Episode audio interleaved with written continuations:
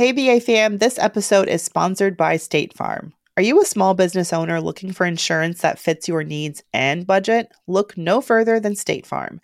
State Farm agents are not just insurance providers, they're also small business owners who live and work right here in your community. They understand the unique challenges of running and protecting a small business. When it comes to small business insurance, State Farm knows what it takes. Create a plan that fits your needs and your budget. State Farm agents are ready to help you choose personalized policies that truly understand your business. Insure your small business with a fellow small business owner. Talk to a State Farm agent today and get started on personalized small business insurance that fits your needs.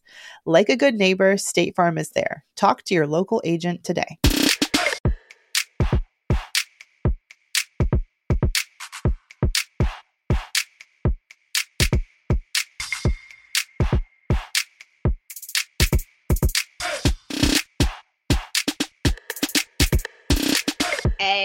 Hey, hey. Good day, mate. Hey, hey, hey. Oh, I have a terrible Australian accent. Never mind. You know what's so crazy? When I got there, I was like, "So where are you guys' accents?" And everybody was like, "Yeah, no one really talks like that quite." It it's definitely has like you know you hear like a little undertone of that, but the typical Australian doesn't. For as far as what folks told me, their accent is not quite that thick and heavy. That's just extra exaggerated. Or there's certain, I guess it's like um more less cosmopolitan that accent, you know? Yeah, yeah. That's really disappointing, though. They don't all sound like Steve Irwin. Right? Crocodile Dundee, I was waiting. Put some shrimp on the barbie. They were like, no, Don't embarrass But I- yourself. I know. I had an awesome time. I mean, so I, I went to Australia because I had an awesome opportunity. Um, Drina, who is my awesome publicist, but also my BFF, her client, name is Patrisse Cullors, and Patrisse is one of the co-founders. There's three women that founded um, Black Lives Matter. A woman named Opal, a woman named Alicia, and Patrisse. And so the Sydney Peace Prize, which is super prestigious, I mean, people, amazing people have won that Peace Prize. Um, they decided to honor the Black Lives Matter um, network, and like that's what you know. So um, one of the founders was able to make it, um, and so she came to accept the Peace Prize on behalf of Black Lives Matter. So that was just really awesome to kind of see that and kind of see you know what that movement looks like from behind the scenes, and it was really, really interesting.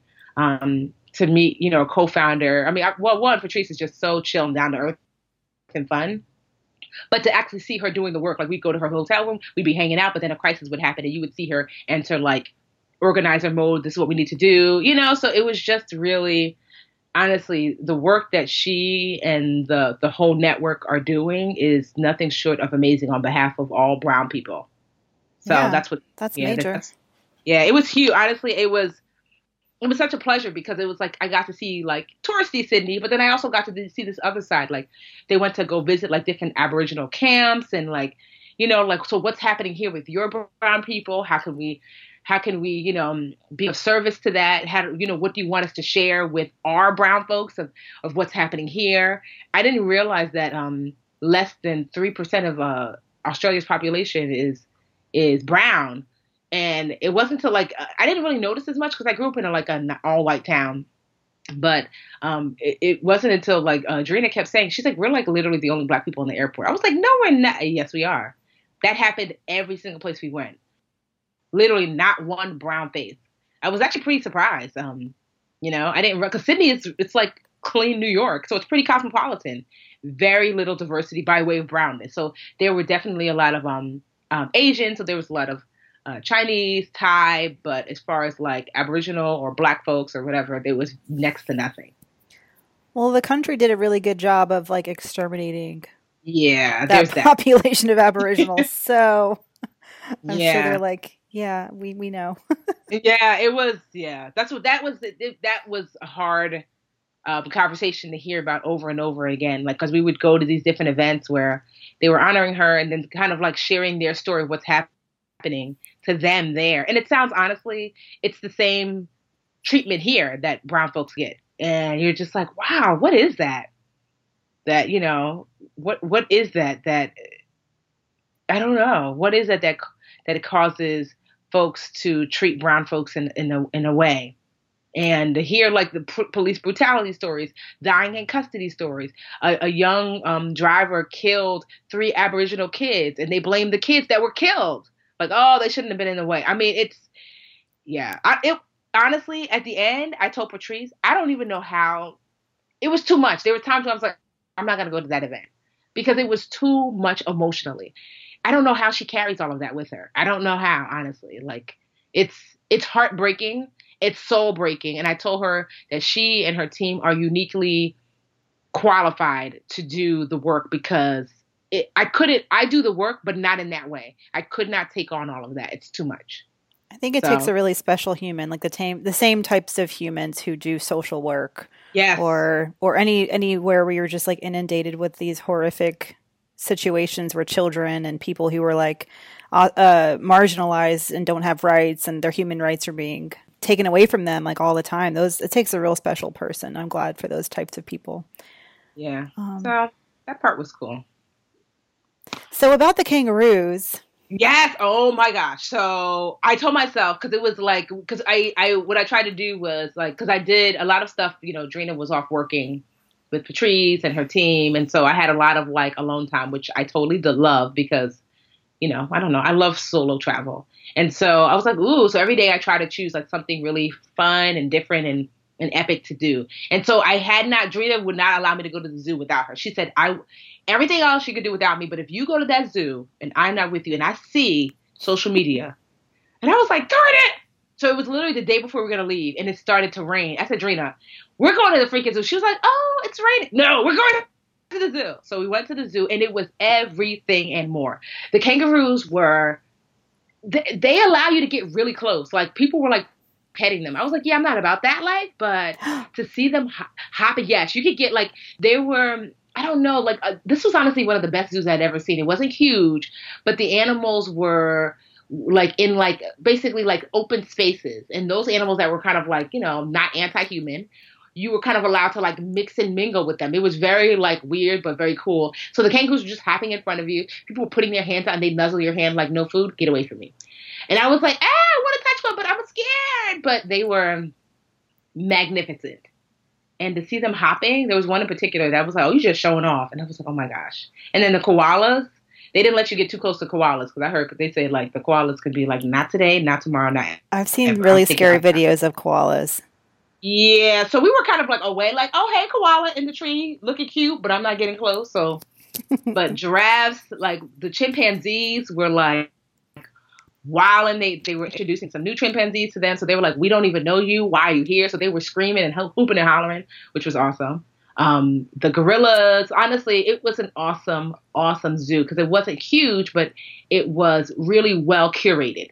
So it was, and even though, and I, it was good. She was like, honestly the the zoo personnel person that was like kind of touring us was like rainy day because it wasn't super rainy. It was more like um less than less than rain. It was more like drizzling. She was like, "This these are days are the best days because it tends to get really hot in Australia, and the animals don't want to come out. The animals always have a choice of coming going into their kind of like whatever." kind of shelter that they have on their their piece of the zoo and so when she when it's really hot they won't come out they'll just hang out in their shelter, she see that they like these overcast, drizzly days. So all of the animals were out, like, "Hey, boo!" So it was awesome. What did you do? Any like, uh, what was like a splurge that you made while in Australia? Um, honestly, everything's a freaking splurge. Sydney is expensive as all hell. I was like, "Oh, New York, is this you?"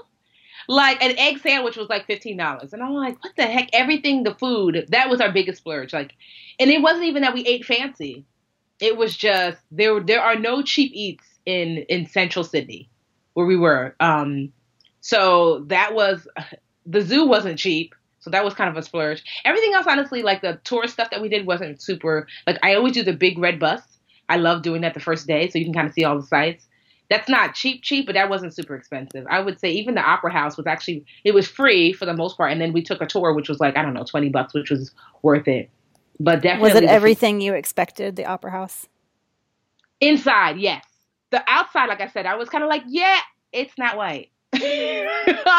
like we got up close, I was like, "This is tannish," but it's.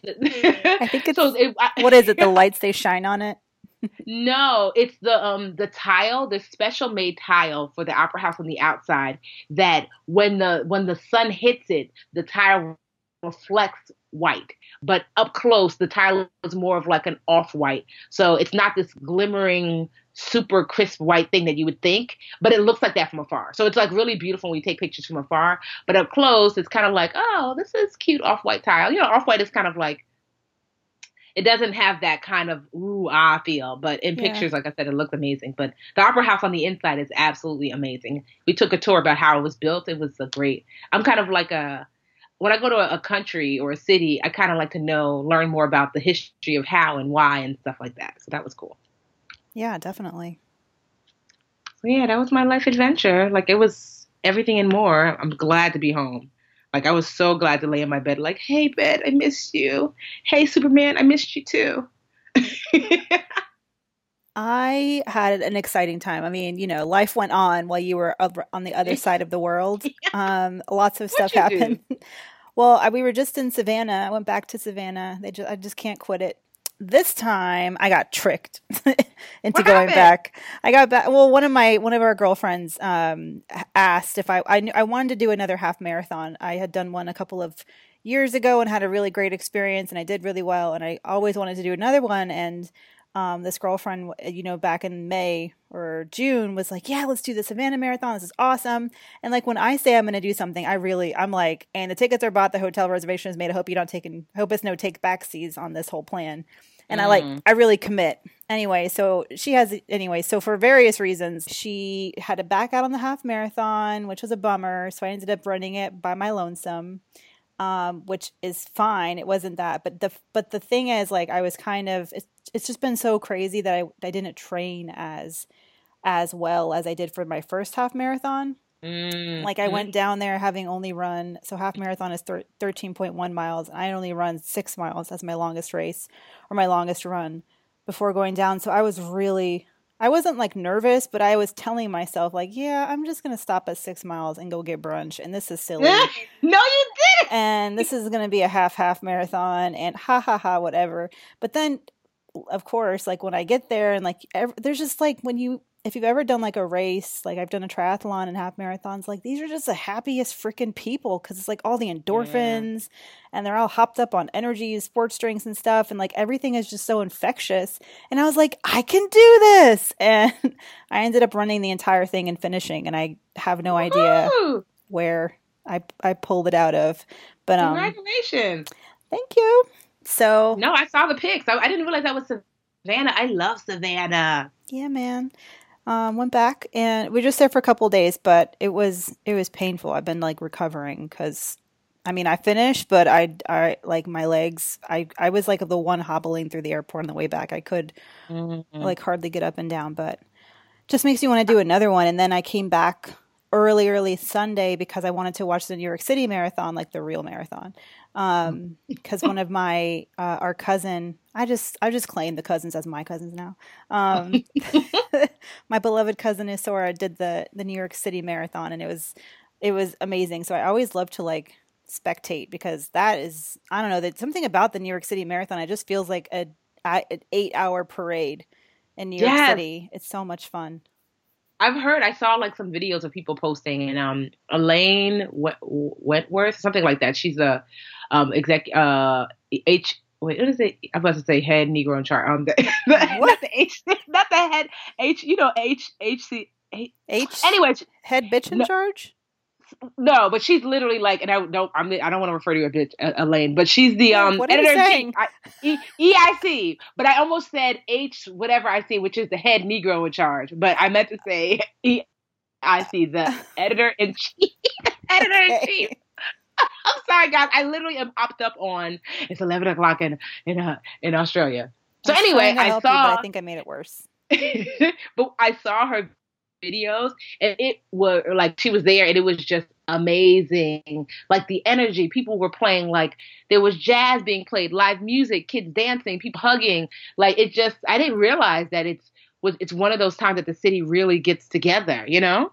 And I think it because it and was like, less than a week after that ter- the terrorist attack last week that yeah. it really it felt like it felt more important than ever to go out there and and show that New York spirit. Were you talking about Elaine Welteroth from Teen Vogue? Yes, that's that what I meant. oh, okay, gotcha. Yeah, my bad. Sorry, Editor-in-Chief. Lane. Yes. She's amazing. She's fabulous. she is amazing. I feel like she would think that that was hilarious. I'm like, Shout sorry, out Lane. to Teen Vogue.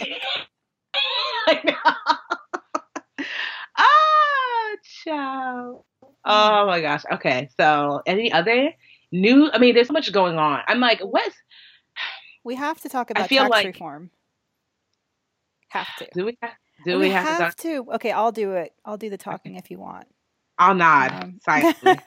Because I know, well, tax reform, yeah, because the Republicans finally put out their tax reform bill, and there's a lot of stuff in there that could impact people and your money. They're coming for your money.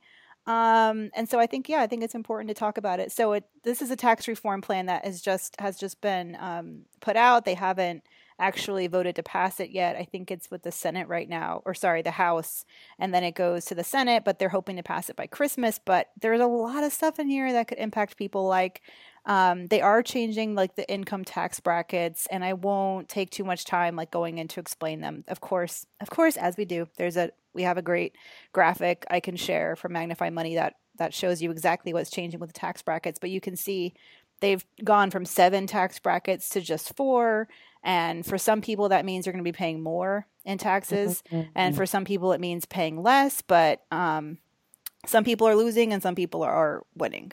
Um, and then they're they're they're getting rid of some tax deductions. So of course, when you cut taxes, you have to make up for the lost revenue somehow, and that generally means on the flip side, they're going to remove some tax breaks that people get, especially in the middle class. So things like mortgage uh, interest tax deduction is going to be out of the, off the table. Um, wow. deduct your mortgage interest um or see no that's not eliminated it's um altered so for new per, newly purchased home uh the home mortgage interest deduction is lowered to $500,000 right now it's up to 1 million dollar um okay. home values um you're gonna they're gonna reduce the amount you can deduct for medical expenses so like right now if you have medical bills that are Yeah. over like 10% of your income you Yep. can deduct those expenses but that's being reduced um, uh, reduced or eliminated student loan interest rate deduction is being eliminated under tax reform so right, Wow. right As if student loans are not a headache enough.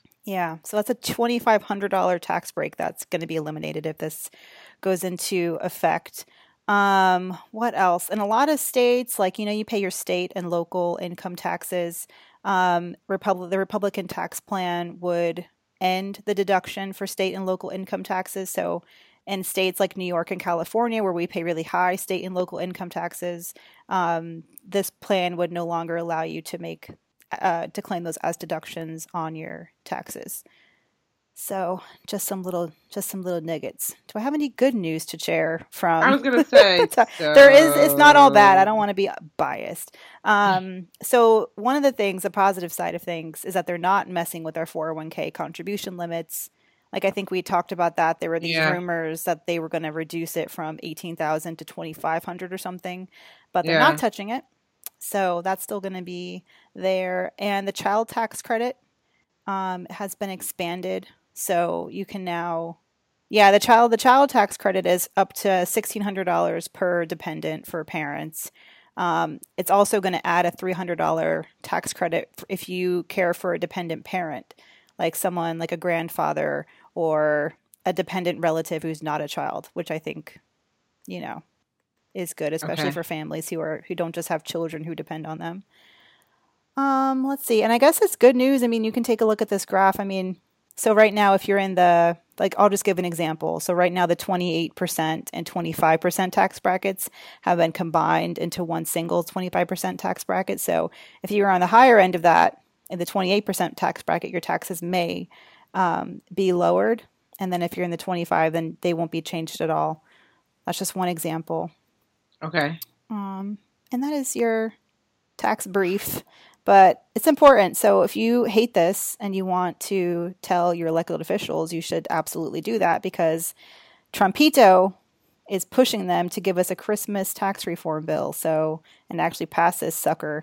So uh, speak now or forever hold your peace. Mm, I see. Like I see when I, I see as far as the, they have a business side to this tax reform. Like I'm just like looking per, permanently lower the top corporate tax rate um, to 20% from its current 35%. How convenient. I'm not surprised by that. I was yeah. wondering, I'm like, well, how does this affect like corporate organizations? Like, why why should corporations pay less taxes? That doesn't make any sense to that, you know, to me.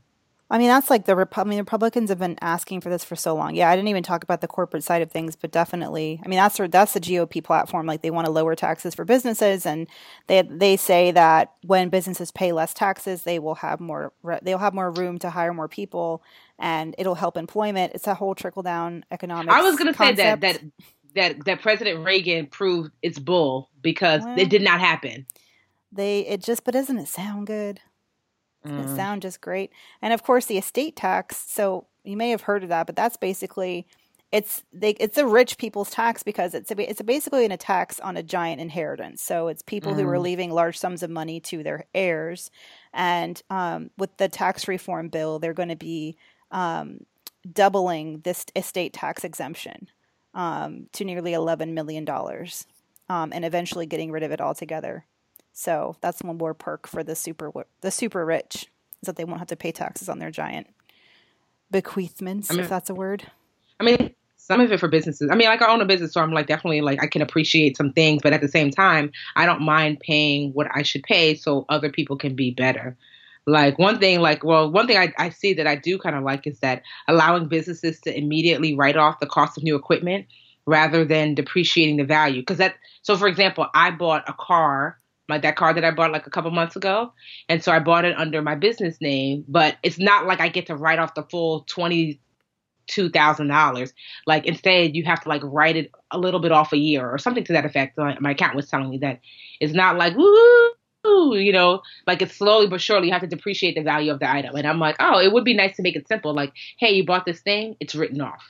Um, so yeah, it will be interesting to see if he's able to pass some sort of legislation. Um, so yeah, I guess I mean, we'll see. yeah, I mean, it sounds like there's some good stuff. I mean, like with any, this is a this is a huge deal because they have not, there hasn't been a tax hasn't been tax reform for like what three decades now. So it's yeah. a it's a huge deal, and it's not. I mean, I feel like some people may win, some are definitely going to lose. Um, I don't know. For this, sure. This feels like whereas they've really failed to repeal Obamacare, this feels like the kind of thing where they might actually succeed.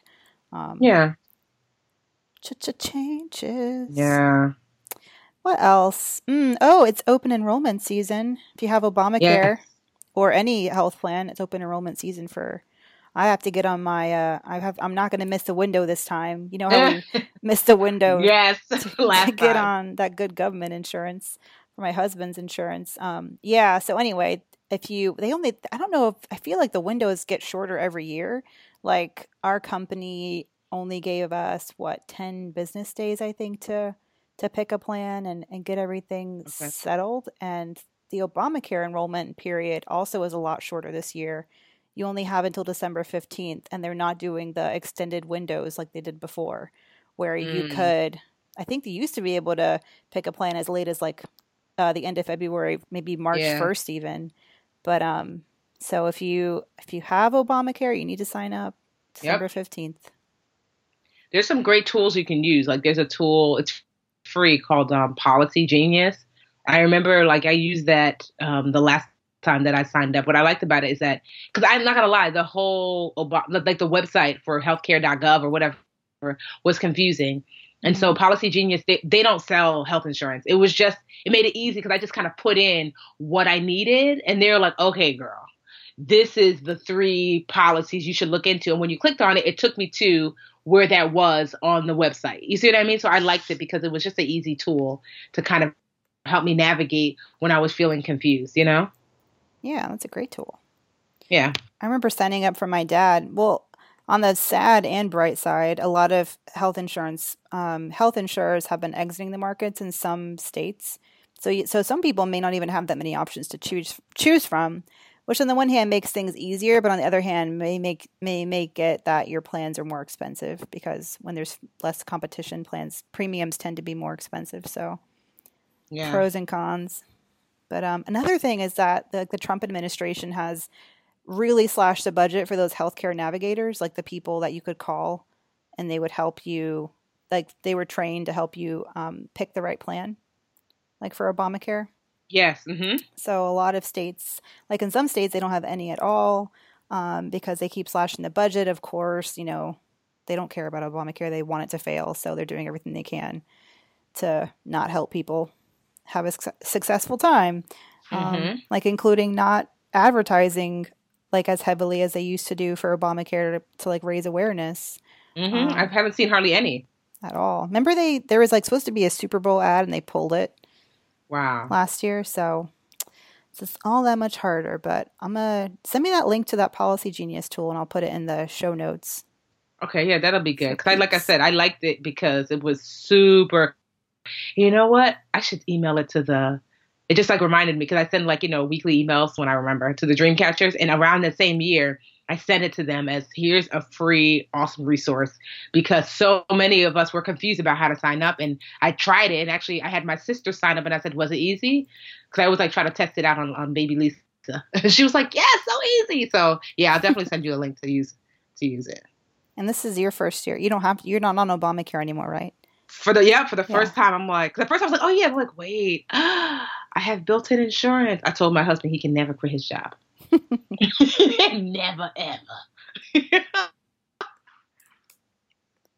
all right so um so this is kind of random so for those women who are um I had to make a decision. So I, you know, I've been telling you guys about my fibroids and whatever. So I'm moving down the path toward um, surgery. Would probably will happen around February. And so I don't know. I mean, I don't know if you had to make choices like this between your business and your career and like, you know, your personal. Well, obviously we all have to make those choices, but I got this amazing opportunity to speak at this like four day women's conference in Marrakesh, Morocco. And it's like all inclusive, you know, they're paying and then they're paying like flight, hotel, like food, everything. And I was like, oh my God, I want to do it. And it's in February, which is when I'm supposed to have my fibroid surgery. And so I felt like I was being tested. And I was like, Tiffany! Of course, my natural knee jerk reaction was like, I'm going to Morocco. But I was just like, uh, but then like I'm 38 and I'm just like, when when do you make time and space, you know? And so I just wonder if our if our readers tweet me or tweet Brown Ambition um, or Facebook us like about like you know what decisions have you made it's hard now when it's not just you making decisions like separating like your career and and your business or you know and then making this like because this would be an amazing opportunity but at the same time at what cost to my personal like life and goals. And so it's just been not an easy i'm not gonna lie it's still vacillating even though 80% of me is like girl you're gonna stay here behind home. Because i already told superman he was like oh sounds cute but you'll be here. And usually he's like really like open, but he was like, babe, like you've been to Morocco before. Meanwhile, I've been to Morocco. It's not like I haven't been. I was like, I know, but it's just like Oh. a different. Uh, Kind of sounds know, like but- people deciding whether or not to do drugs. Like, how does this play into my overall plan for my life? Feels good I now. I know, but then at what cost? Because it's like if I keep pushing it back and pushing it back, because you know, because it's not just having one. Because I, from what I understand, like I've been talking to my doctor, get your surgery, but it's about six weeks that you're kind of like out of commission, you know, and so well, at least six weeks that you're not able to leave the house, um, or at least the first two weeks, and then another four weeks of like kind of like recovery. So um, that part I'm not too worried about because I don't leave the house anyway, except for like to travel for business. Um, but it's like, well, Tiffany, and then after that, there's actually like, you know, like trying to have the baby. And so it's just there's just a lot of shifting that's happen that's gonna have to happen. And I'm like, ugh, I'm wondering like how women who are like really like, okay, like go hard for their career or their business, but also want to have a family, how do you like navigate those things? Because I'm not gonna lie, I'm worried about like, ah, so let's just say all good news, surgery goes well, I get pregnant next year. Wait, I have two businesses working on the third. How does that all work? So I'm not gonna lie, more than a little bit nervous. So I'd be curious for our listeners to kind of give their two cents of what they have done to like I watch Adrena and she actually has done such an incredible job, but she it's hard for her. She has a two year old and she runs her own company. She travels a lot. She travels more than I do. And so it's hard you know, her navigating that. And so I just wonder, like, what does that look like? What do you do? What are some things I could put in place now? You know, for those of you women who are like, you know, super career focused and business focused. So yeah, tweet. What's our Twitter again? At the BA podcast. Mm-hmm, at the BA podcast, or you can tweet me at at the Budgetnista or send us a Facebook message. You know, because we're we sometimes the other part of the BA podcast, we're you know, aside from personal finance, is like business, career, and business. And so I know some of you guys, most of us, I'm sure, most of y'all are working. And so, what does that look like? If you're already a mom, or your mom to be, or you're planning to be a mom, like what are some things that you have planned in order to, what or some things you've done that have been successful, helping you make the transition? Um, so that's it. Um, yeah, I have no. I can't help you there. All I all I will say is that there. I don't know. Just have the baby and figure it out. like you'll be fine. you'll be fine. Right? I was like, Betty, wait, the baby's crying in the background. Hold on, girl. Trying to tape our podcast. My one like, of my really good friends just had a baby. Congrats, Kristen. Her name's hey, Rhea. She has a little I Halloween baby. That's a cute name, Rhea. Yeah, Rhea. Um, yeah, and I don't know, man. She she had to do it. She only gets very limited like uh, maternity leave because she's a nurse. Okay. And um, I think it's like 10 weeks because she hasn't been there a full year yet. So it's just the bare minimum of whatever the federal um, uh, uh, leave act like requires. And I don't know. I don't know. Thank God her husband works for Etsy, which is like this, um, you know, you know what Etsy is, but they have like a really liberal, like six month family leave policy, like for mothers and fathers. Um, so that's so it's like an interesting like flip. Usually it's the mom taking off the most time, but it looks like her husband might have to take off um, more time, and they're just kind of like figuring it out as they go. Yeah, and that's I guess that's parenthood, figuring it out, figuring it out as you go.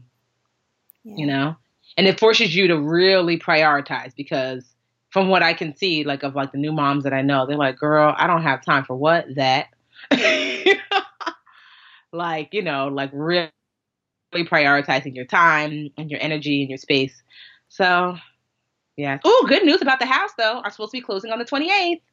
This has been a long process. What? I feel like I have been the poster child of how in the hell is this this long to buy a house. Yeah. So yeah, because you know it, it's been so crazy. I mean, just in general, not just even this particular house, like just the the house buying search and process. And so apparently, when you buy a foreclosure, it's very common to have little glitches and hiccups along the way. Um, the city of Newark is, is is becoming more and more digital. So as a result, some of the processes are weren't fully fleshed out. Like so, we had to get a CO, which is a certificate of occupancy, which basically says this house is safe, you can sell it. And so they had it online that only the the um, seller could apply and pick up the CO, but the seller is a bank in the Midwest. So that doesn't even make sense. And, and, so we kept pushing the city of Newark, like, you know, you're making you're it's impossible. So literally anyone who's has a foreclosed property and the, the it's not a person is not going to be able to sell their house. And so it's a few weeks of confusion. So they finally, the city of Newark realized, oops. So now if you go online now, you have to get the CO. One, they're allowing the buyer to apply for it, or if you are a seller that's um that's you know like a, a bank or it's a foreclosed property, this you could go about it a different way.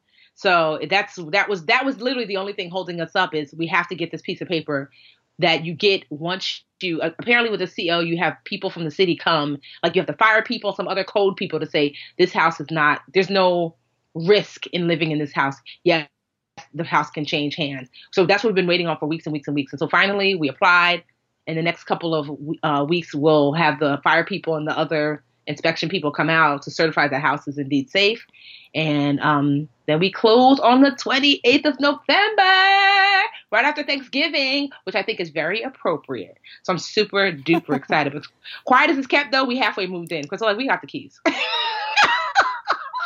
you you're already moving in?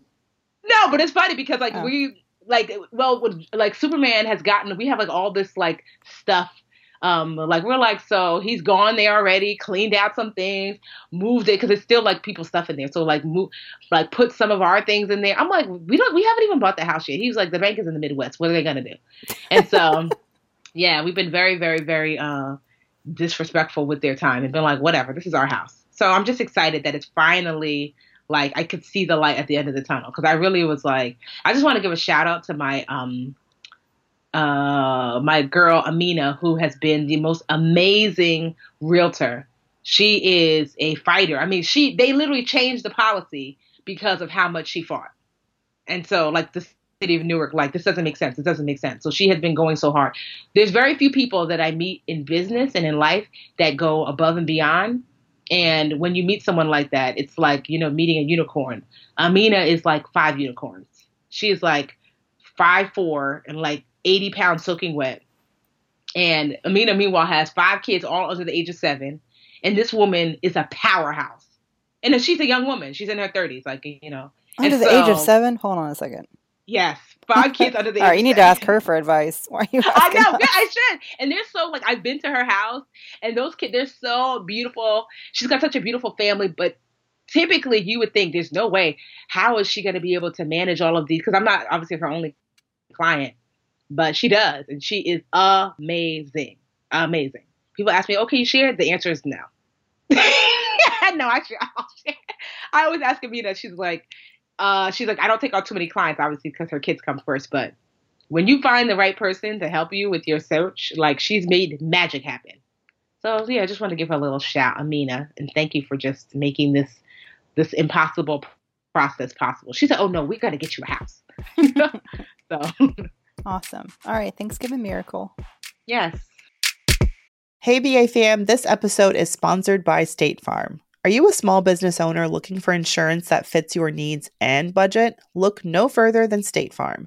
State Farm agents are not just insurance providers, they're also small business owners who live and work right here in your community. They understand the unique challenges of running and protecting a small business. When it comes to small business insurance, State Farm knows what it takes. Create a plan that fits your needs and your budget. State Farm agents are ready to help you choose personalized policies that truly understand your business.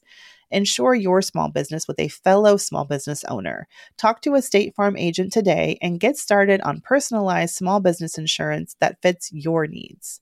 Like a good neighbor, State Farm is there. Talk to your local agent today.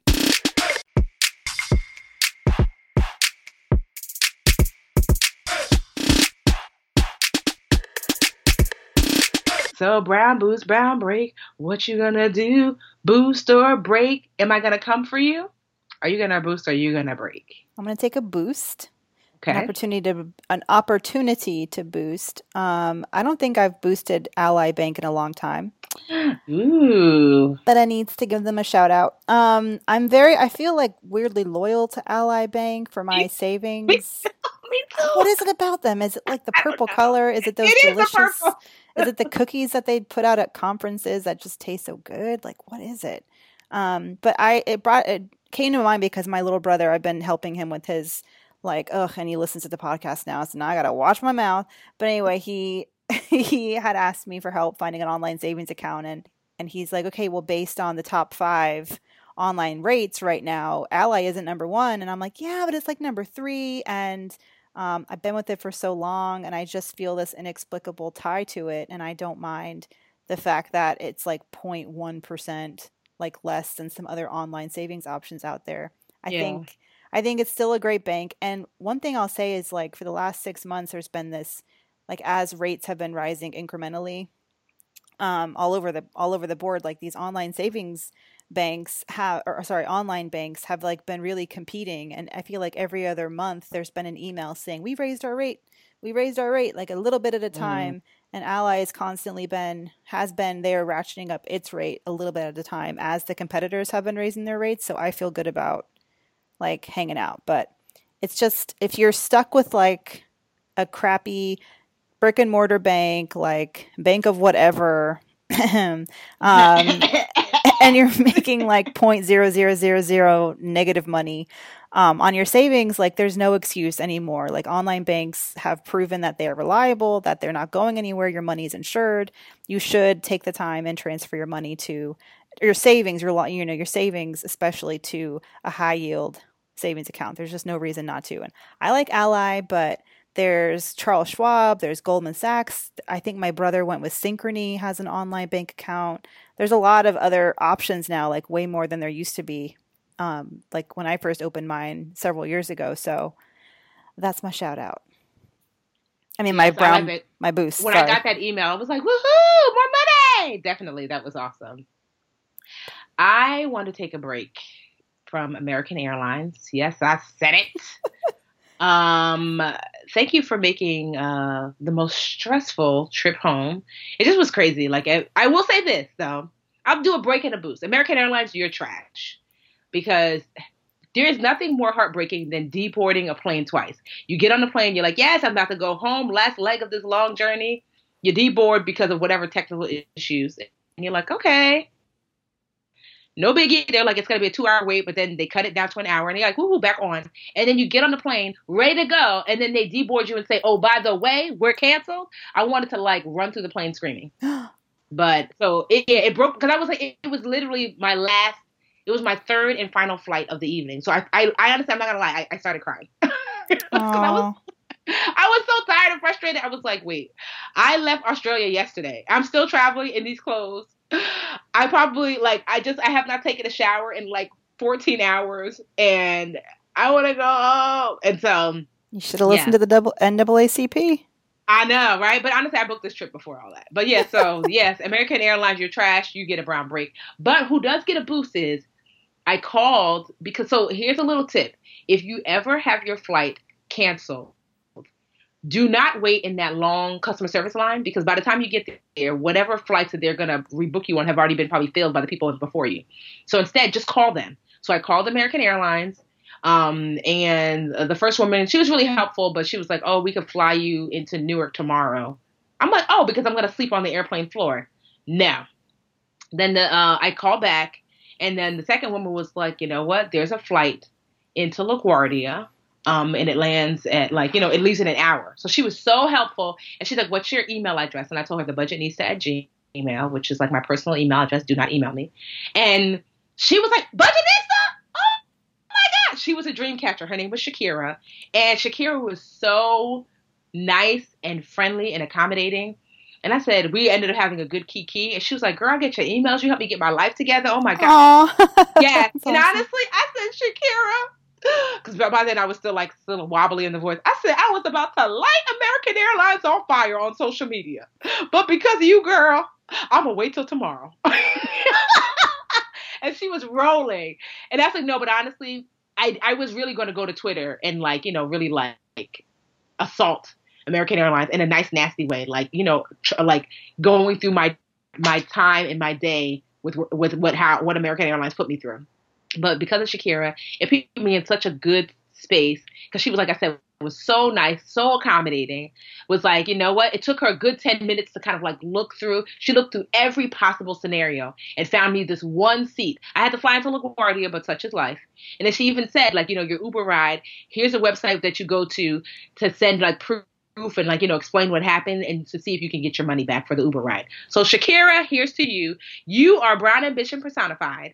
And if I would have known, I wouldn't have thought about it. I, but I would have told her, girl, what's your email address? I will send you like some swag or a book or something because she just was really excellent. So brown boost to you, Shakira. But the company you work for is a break today. That's awesome. That was almost Yeah. a, that. I'm, I'm gonna I'm gonna transition that to a boost actually because that actually had a happy ending. I'm upgrade Yeah, it. that's true. We're gonna upgrade. We're gonna, you know, let me upgrade you. We're gonna. Come hey, on, Shakira. I you got recognized by a airline attendant on the phone. That's like awesome. Yeah, that was really awesome. I was like, Shakira, girl. I'm gonna, I'm gonna use your email address next time I need to get a change of flight. Yes, and it's the budgetnista. Yes, Oh yeah, that was that was definitely. I uh, sound like- different. got a cold. oh my god, I'm sure we have some awesome questions from listeners. Uh, per Any um, yes. Per usual. Yeah, we have a couple of questions I'll pull up right now um, from the reader inbox. And if you have questions, you can email us at brownambitionpodcast at gmail.com or go to brownambitionpodcast.com. Okay, come on. Um, Thank you. I know, right? Sorry, I was. I forgot. I was like, oh, wait, wait, my, it's my turn. Your dot com is on Australian time. Yes. Um, yeah, so first question comes from so one is a credit question, and then we have which I think is a good credit question that people may not think to ask, but I thought that was good. And then another one on um, savings. So, first question from listener Kai. She says, I recently obtained my first credit card, and I'm hoping you can help me understand how the timing of credit card payments plays into my credit card utilization rate and credit score. So, here's my specific question My credit card has a $300 limit, and as of today, my balance is 297.18. My payment due date is also today, but when I go to make a payment online, I'm given these options: either pay the minimum payment of twenty dollars, pay the last statement to- the last statement balance of one hundred ninety three dollars, or pay the entire current current balance, which is two hundred ninety seven dollars. If my payment due date is today, should I pay the last statement balance or the total current balance? That is her question. And how will this impact? That's the first part of her question. So I just want to stop there because Okay. I I do think people may wonder like what's the difference, you know, statement balance, current balance, minimum balance, or minimum due.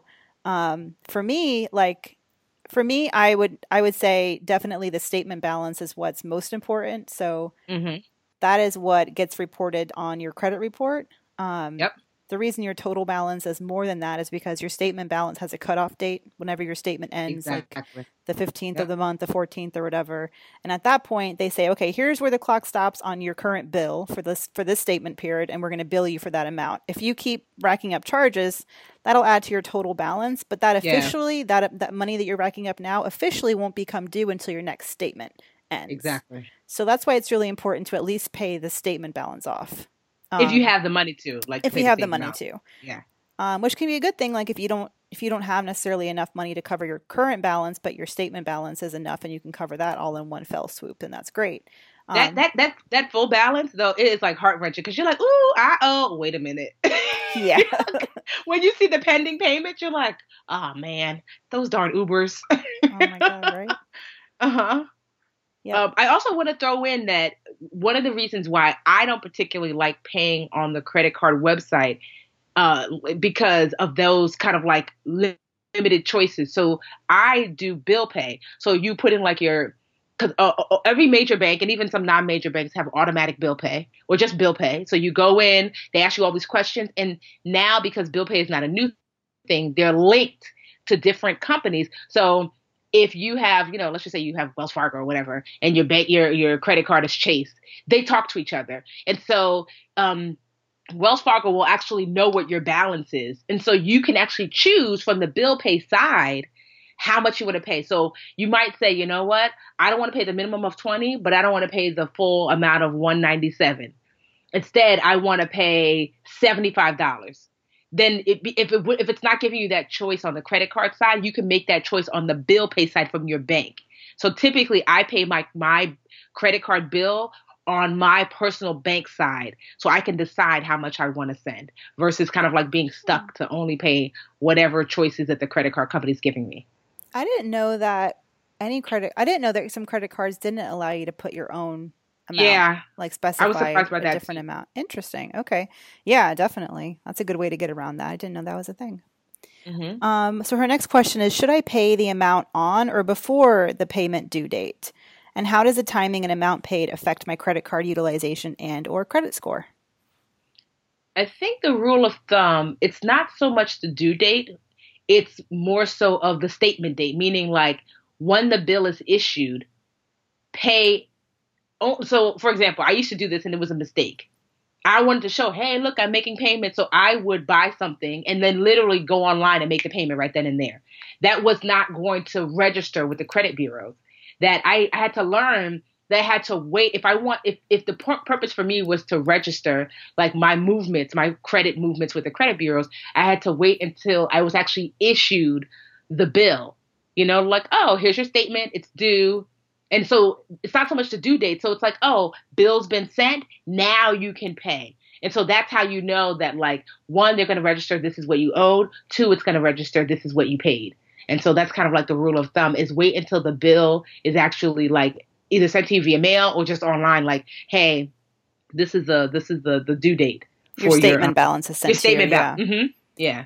My concern is that so right now her statement balance is two hundred ninety seven dollars on a Yeah. three hundred dollar limit. So right now, if you don't have any other credit card, she doesn't specify. But if this is your only credit card, you're at 100% almost of utilization, and that will hurt your score. Ideally, Yeah. you want to be below 30%. One way to do that, so you only have you very you have a very small limit, and you may max it out a lot. But the trick is to make payments before your statements due, um, to eat away at that balance to keep it at 30% of 300 would be what 90 bucks.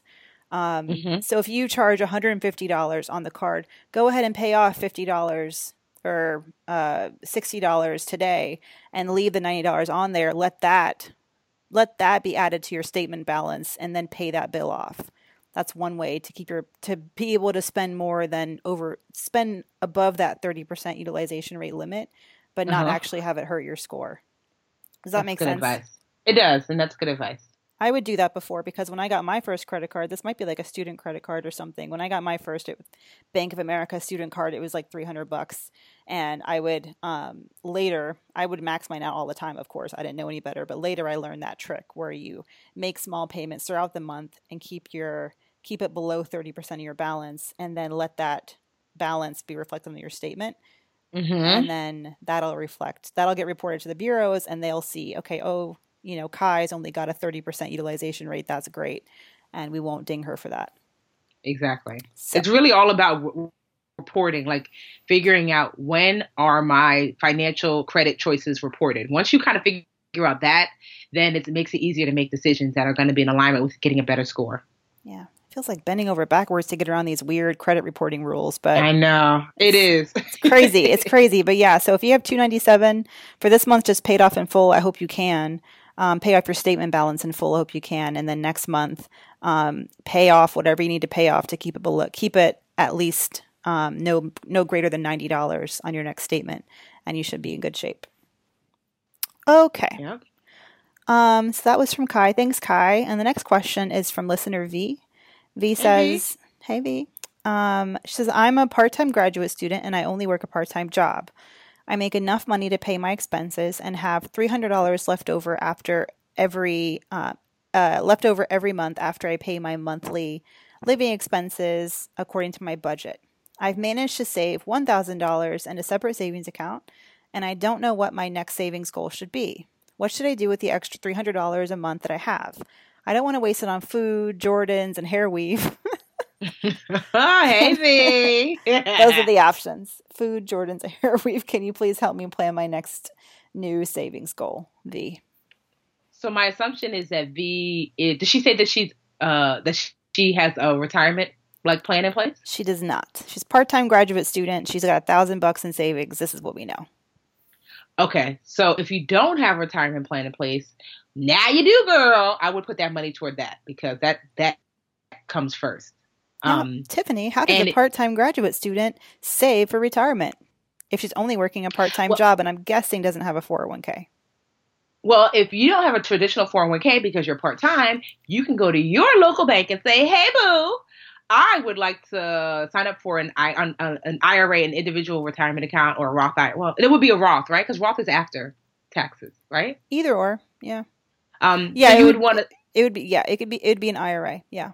You so, so which is called an individual retirement account, right? So you would sign up for an IRA. You can actually do it online. Like I know, like for example, A- Ally has IRAs, but you know, if you're not fully comfortable doing that, if you're a millennial, you'll likely will do it online. If you're not, if you're an ex, you know, millennial or whatever the heck they call us now, then you're probably going to want to go into your bank and just say, "Hey, I'd like to contribute." Start to contribute regularly to a retirement account. That is paramount, especially if you are a a grad student, if you start now, you're going to be in such great shape when you get a little bit older. So that's what I would do with the extra money is start to really think about my future, you know, beyond like where you are right now and putting the money toward that and sitting down with um someone and if not even if not sitting down with someone, you know, you could pick now they've got all these great tools where you might say like for example, I'm pretty sure that Ally has a tool where it's an uh, a Roth IRA and basically they ask you all these questions about yourself personally and they help you to pick what your your retirement money should do and where it should go so you could do that and just have it automatically transferred there every month but i would definitely focus on retirement if you're not already and i suspect if you're young you likely are not And it's nice. I mean, while you're in grad school, maybe your student loans aren't due yet, and you can put that money to work for retirement. And then when you're ready to pay your student loans back, you know that you have no problem coming up with three hundred dollars to put toward those student loans and maybe diverting that money to student loans until they're paid off, right? Because that's going to be the issue. I think when she graduates, mm-hmm. it's going to be like, well, what do I do now? Retirement or student loans?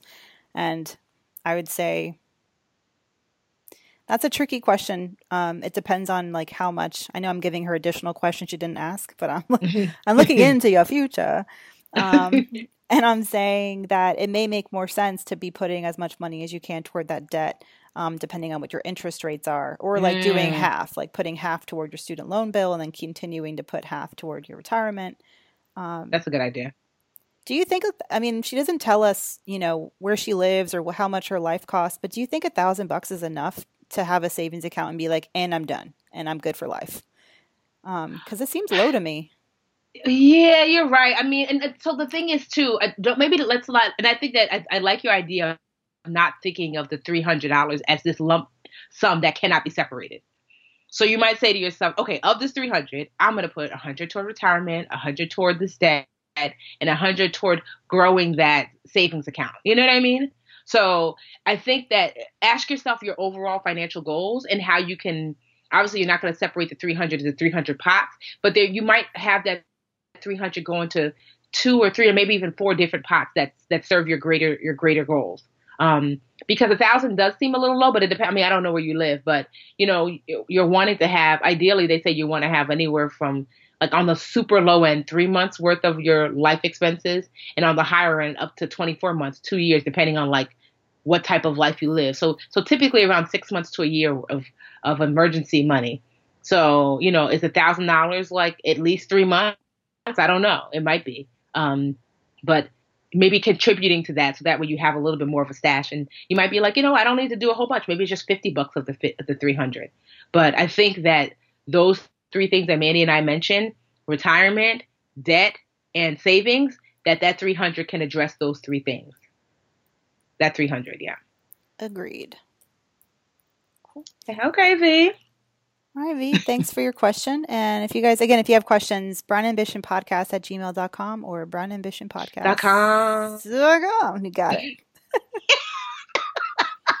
now you're too fast. I tried, to, I tried to slip it in there. I was like, oh, dot com or yeah, go to brownambitionpodcast.com, right? Yep. And click no, click ask us anything. Is that what it what it says, right? Uh, ask us anything. Yep.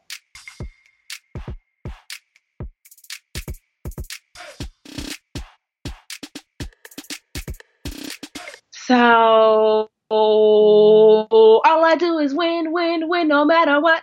What you gotta win for? So, do you have any wins? I'm gonna make you go first this time.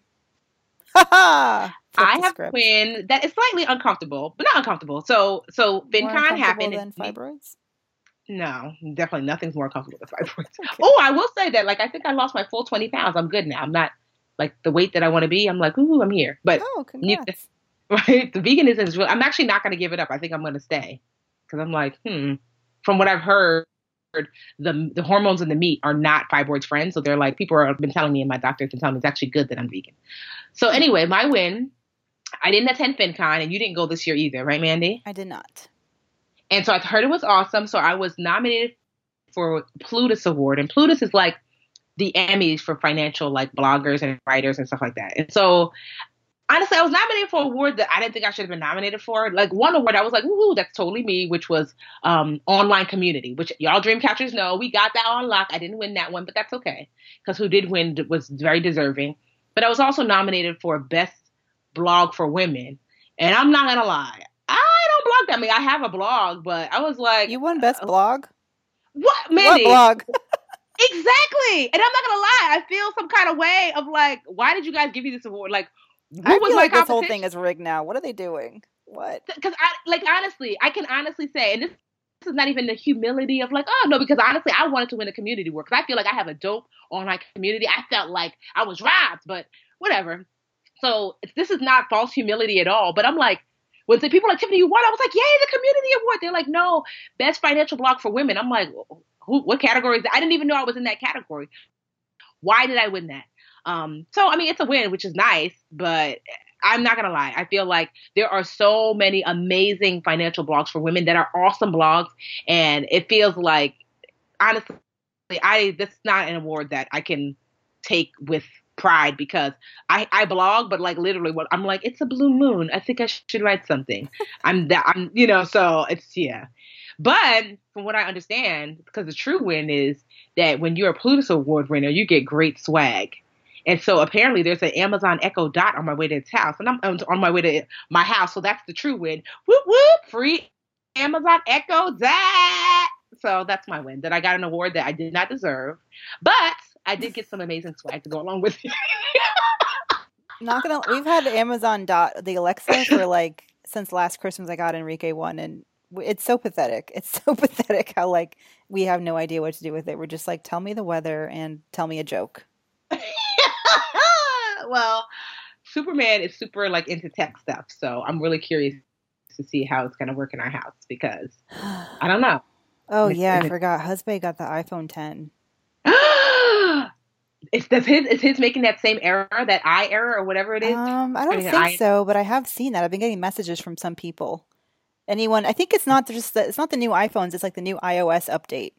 Okay. Right? Or I don't know. I don't know about it, but I saw. Yeah, I got some weird text from some people where like if you write the letter I, it turns into like an A. Yeah, like a, in a box. Yeah. Like a question mark box thingy.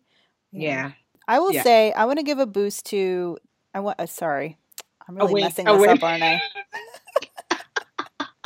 my boost is gonna be no. My win is gonna be for employees who raise their hand and ask for a one-on-one, uh, one-on-one feedback session with their managers. Because one of my uh, direct reports recently did that uh, to me, and I thought I was like, they tell you to they tell you to do this, but I don't feel like people really ever do it. And I thought mm. that it was really, really smart of her to do that because I've been so overwhelmed lately. I really haven't had time to to sit down and do the one on one feedback session with people. And if she had waited and, and gotten bitter about not ever getting feedback and not ever hearing how she's doing, that it just would have made her it just it would have made her feel bad and would have made her like feel bitter about working here possibly. But the fact that she like raised her hand um, and even asked for a review, I thought was really great. And that's something that I used to do uh, with sometimes success, sometimes, sometimes not success at my prior jobs. And I just think that's a great tip for anyone who is like, it's the end of the year, you're feeling like, you know, you may be up for a raise or you want that promotion, but like your boss hasn't swept into the office and rolled out the red carpet and invited you for a sit down chat. Like it's completely within your power to ask your boss to have a chat of your own and to take that time to tell them what you want and like what you're what what you're feeling like you deserve and and what you want more from the job and all that um, and this is the time to do it oh that awesome. Look at her. Is she young? She's yeah she's uh mid well i don't know her age. I don't know her age. Mid 20s semi okay. semi not super rookie but i don't know. And i and, and like while i'm talking about their office you know we've we've really expanded like a year ago when I joined Magnify Money, it was like what three people, two people, um, mm-hmm. and now there's like a full office, and I've never, I've never been this, this, um, you know, this close to the beginning of something to see it grow this this quickly, and well, not quickly, but um, to see it grow, and it's just been really, it's been really awesome to have new people coming on board, and our office is really diverse. It's literally like half women, half men, and mm. there's people from different countries and different backgrounds and different ages and it's just it's exactly the kind of place that I like to like the type of people I like to be around and um, I'm just really I'm really happy with where we're going. Oh, look at Magnify, baby Magnify Money. I remember, I think I, I met Nick on the on the night like you and I were at like a panel. I think it was American Express or whatever. And that night at that panel um, is when I met Nick. Did you meet him that day too? I don't remember FinCon. Yeah, I think maybe in in person for the first no, time. No, no, not yeah. not FinCon. Remember you came to Newark like for this American Express panel? Oh, whoa, yeah. The, yes, the he was theater. there. He was there. Yes, I he, remember. yep. He was there in the crowd, and he asked a really great question or something like that. And I remember like I connected with him there. I was like, I like him. I remember thinking he was so different from any of the personal finance people. Well, yeah. I mean to be all the way transparent, like from any of like the white guys in personal finance because like the brown yeah. people are were typically community focused, but like I didn't really meet white guys who were in personal finance that were like I'm here for the people. So it struck me. I remember being like, "What? You're here for the people? Who are you, sir?" and then like really you know like exploring magnify money and being like this is amazing and he has never disappointed me aside from the fact that you know y'all still owe me money but whatever that's neither here nor there but um yeah well other than that like yeah nick is amazing the company that he's built with this amazing team you guys are all like i i really love magnify money it is probably like when i look at my my unutil, un, underutilized blog and i look at my um my um what are those things called analytics Magnify Money is the number one site that people leave my my blog for because that's Yay. how much I remember you guys. Yeah, like I was just like because it's just such an awesome resource and tool, and people thank me all the time. Like, thank you so much for Magnify Money. It's easy to navigate, it's trustworthy, and you know, I don't know, you guys are just awesome. Well, thanks. We try. You're welcome. Ooh, I just got a big fat check from Ebates. Speaking of which, before I we, before we say goodbye, uh, my mother was like, "When did Tiffany start doing Ebates commercials?" She finally saw one of your Ebates ads. I love your mom. When your mom and sister were dancing, I was like, "Oh, I want to get in. I want to dance at your wedding." I'm glad. yes. So yeah, that commercial is doing really well. I'm not gonna lie, I kind of feel some kind of way that I didn't ask for money because I was just so excited to be in the commercial, and I kind of asked for it offhandedly. I was like, if y'all ever do a commercial, I'd love to be in it. When I was talking with my partner there at Ebates, and when they were like, "We'll fly you out," you know, but it's not likely that you'll you'll make it. But as far as like you being a great partner, this is kind of like our hey girl, hey, thanks so much. So I was excited, craft food, and I was able to bring Drina. And they were like, you know, it's likely not going to make it on air. And I said, okay. And if it is, it's going to be a group commercial. And then I don't know, they decided to do a 15 second spot, and now it's like their number one converting commercial. And I'm like, where's my check? Girl, you know you make bank off those affiliate links. I know, but yeah, I do. But still, I was like, wow, I need to. Yeah, so now I know better. So now I'm like, Ebates, you want my face back on that commercial? You want another commercial, Ebates? It's gonna cost you. No, honestly, I love Ebates. It's another. It's like a magnify money that it's one of the few brands and businesses that it's a win-win that I've shared and I've never had a moment's pause of like, is this a good business? Ebates is awesome. There's I mean, no you can't way you lose. Like they just no give you money for shopping. Like yeah, I just made thirty bucks and I didn't do a damn thing. Like, exactly. It's Ebates is honestly, if you're not using Ebates, I don't know what you're doing. Like if this is not, they're not paying me to say this. Oh, we should get them to be a sponsor. Let me reach out to them. But anyway, sure. yeah. Yeah, I add the. I always add the extension to my browser, so it doesn't even oh. matter where I am; it just pops up. Yep. But let me let me withhold my my plug before they start paying for advertising. Yeah. exactly. Don't go don't go click yet. Don't click yet. Wait Yeah, for our affiliate link. yeah, let's get us a link.